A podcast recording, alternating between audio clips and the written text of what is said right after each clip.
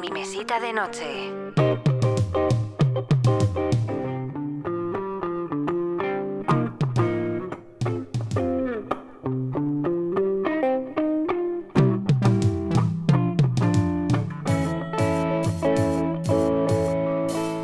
Hola, ¿qué tal? ¿Cómo estáis? Esto es en mi mesita de noche, yo soy Teresa y quería empezar el año con una reseña de Brandon Sanderson que para los que escucháis mis podcasts veis que es el 60% del contenido y me encanta, soy súper fan. Pero esta tercera entrega de Escuadrón, de la saga Escuadrón, que se llama Citónica, no creía ni quería decirlo, pero me ha decepcionado y vamos ahora a ver por qué. A ver, en líneas generales está bien, pero no está a la altura de la habilidad de este escritor, que actualmente es uno de los mejores en ciencia ficción. ¿Por qué? Bueno, vemos que hay dos problemas, o yo veo dos problemas gordos en la trama. Vengo observando que le pasa desde, desde El ritmo de la guerra, el cuarto libro del Archivo de las Tormentas, que si no has escuchado el podcast lo tienes en mi mesita de noche. Por una parte, parece que en esta novela estamos en Viaje al centro de la Tierra o en alguna otra de Julio Verne, porque es como muy de aventuras, eh, pero es demasiado estático. Pasan muchas cosas, sí, vale, pero todo en un mismo sitio. No ofrece demasiado, no desarrolla... va como a trompicones en, la trama. Y por otro, ha complicado mucho el trasfondo.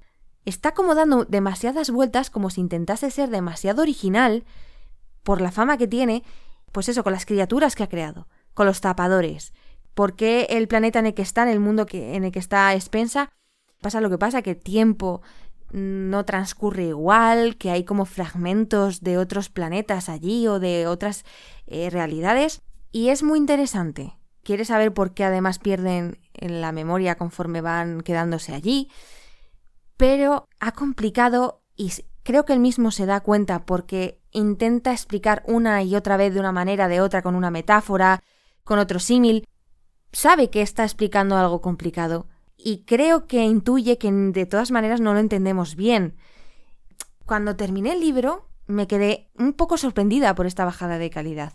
Por primera vez he leído los agradecimientos del final y encontré algo muy revelador. El propio escritor dice que este libro, esto es literal, este libro ha pasado por más revisiones en proporción a su longitud que ningún otro de los míos que recuerde en los últimos tiempos. Había mucho que hacer, tener esta novela lista a tiempo ha sido un poco más complicado de lo normal. A ver, personalmente creo que le está pasando factura la fama que tiene. ¿Por qué? Es un escritor del que todo el mundo hablamos maravillas porque tiene habilidad, una habilidad impresionante para crear de forma original y para hacer giros que no te esperas. No son solo giros impresionantes, sino que además son giros totalmente mm, increíbles. ¿Qué pasa con esta novela? Me da la sensación de que los giros son tan enrevesados que es como si intentase ser, pues eso, intentar complacer al público. Y también le pasaba en, el ritmo de la guerra, que tiene ciertas concesiones a lo que exigen los fans o... Bueno, en los giros de tuerca, en el archivo de las tormentas están mucho más currados. Pero aquí no están bien desarrollados. Cuando llegas al momento es como ¿vale? No entiendo muy bien qué está pasando, pero no, no tampoco te lo compro. Tienes ideas muy interesantes, pero no calan. Y hasta los personajes me parece que están un poco desgastados. Tampoco tenemos muchos, es algo común en, estas, en esta saga, no es. Hay unos muy eh, principales que están muy remarcados y luego van apareciendo algunos secundarios, alguno tiene más eh, importancia, pero en general todo se centra en Spencer, evidentemente está en primera persona, que ha pasado por muchas cosas, por pérdidas, por decisiones difíciles, y aún así no me da la sensación de que está tan cansada como nos plantea en determinados momentos clave que da la sensación que están, o sea, que de repente tiene esas reflexiones para que entendamos por qué elige entre una cosa u otra, o sea, que es como una especie de justificación que está mal desarrollada.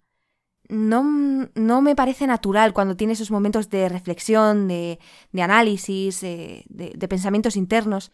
En cambio, en Bot, por la otra cara, me parece que se roba el show, o sea, es eh, un personaje majísimo, tiene unas preguntas que a ver, todos sabemos, los que conocemos a este autor, que una de sus características es eh, filosofar, o sea, es eh, plantear determinadas mm, cuestiones. En esta novela trata sobre todo el tema de, los, de las emociones, de los sentimientos, porque en bot es una máquina que está tomando conciencia de, de, sí misma y empieza a tener emociones, no sabe gestionarlas. Es como si hubiera nacido, eh, pues eso, como si fuera un bebé con las emociones, pero en lo que es inteligencia es mucho más avanzado que un humano. Y entonces va a preguntarle a Spencer por qué tiene esas reacciones tan pasionales, cómo las puede racionalizar. Y eso es súper interesante. Además, lo hace de manera muy divertida. Tiene frases buenísimas. De hecho, si te vas a mi Instagram, pues tendré colgadas ya alguna de esas frases. O, o en Twitter. Y bueno, también se ayuda mucho de Chet, que es un personaje nuevo, que es muy majo, está muy bien. Pero las revelaciones y tal mm, me han dejado un poco indiferente.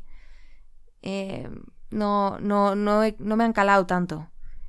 Volviendo al tema de qué se trata, el tema del sacrificio, por qué la mente tiene que dominar al cuerpo. Como digo, contrasta mucho porque cuando Spensa tiene esos momentos de reflexión, eh, no, no resultan naturales. Y en cambio en Bot, que es una máquina, sí que dices, joder, tío, o sea, se está planteando cosas que yo mismo me puedo plantear y debería. En definitiva, los alienígenas tampoco da tiempo demasiado tiempo a, que te caigan o que les cojas demasiado cariño, no son muy destacables. Y además pierden protagonismo dos villanos eh, que seguro que en la cuarta van a aparecer muchísimo, como son Winsick y Braid. Además me parece que el, no sabemos, sobre todo por Braid, qué es lo que quiere Dice que ella no está solamente al servicio de Winsick, sino que ella tiene sus propias ideas. Ya veremos qué es, eh, por qué actúa como actúa, con ese odio, esa rabia contra su propia especie. Y al final lo que resulta es, pues, una novela que no se hace larga, porque tampoco, pues eso, es, es de aventuras, está bien, pero no está a la altura de Brandon Sanderson.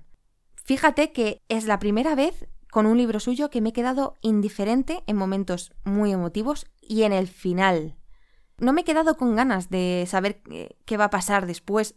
A ver, tengo mis especulaciones, hay cosas que son evidentes, aquí no voy a hablarlo porque sin spoilers, ¿no? Pero tampoco estoy contando los días para que llegue el desenlace del cuarto libro. Y esto es una pena, sinceramente. Ahora, eh, evidentemente es obligado para, para, saber qué es lo que va a pasar. Hay muchas revelaciones, sí, pero no, me no, me han parecido bien desarrolladas, mm, bien planteadas. Poco más puedo decir de esta novela, salvo que igual del 1 al 10 le pondría uf, un 5 por las expectativas, eh, si lo hago pensando en quién es, en quién lo ha escrito. Y si hablamos de un libro de aventuras y tal, pues un 6, 6,5, no más. Así que nada, de todas maneras, mm, es Brandon Sanderson, así que lo voy a recomendar porque es un escritor que me encanta, tampoco es eh, la hecatombe, o sea, está bien, te vas a pasar un buen rato, pero no esperéis gran cosa tampoco, o al menos no, yo no lo he visto así. Si tienes otra opinión, lo puedes dejar perfectamente en los comentarios, que para eso podemos debatir y eh, tener diferentes perspectivas. Yo con esto ya me despido con el lema del canal. El mundo ya es suficientemente deprimente como para no aprovechar la mejor vía de escape, la literatura.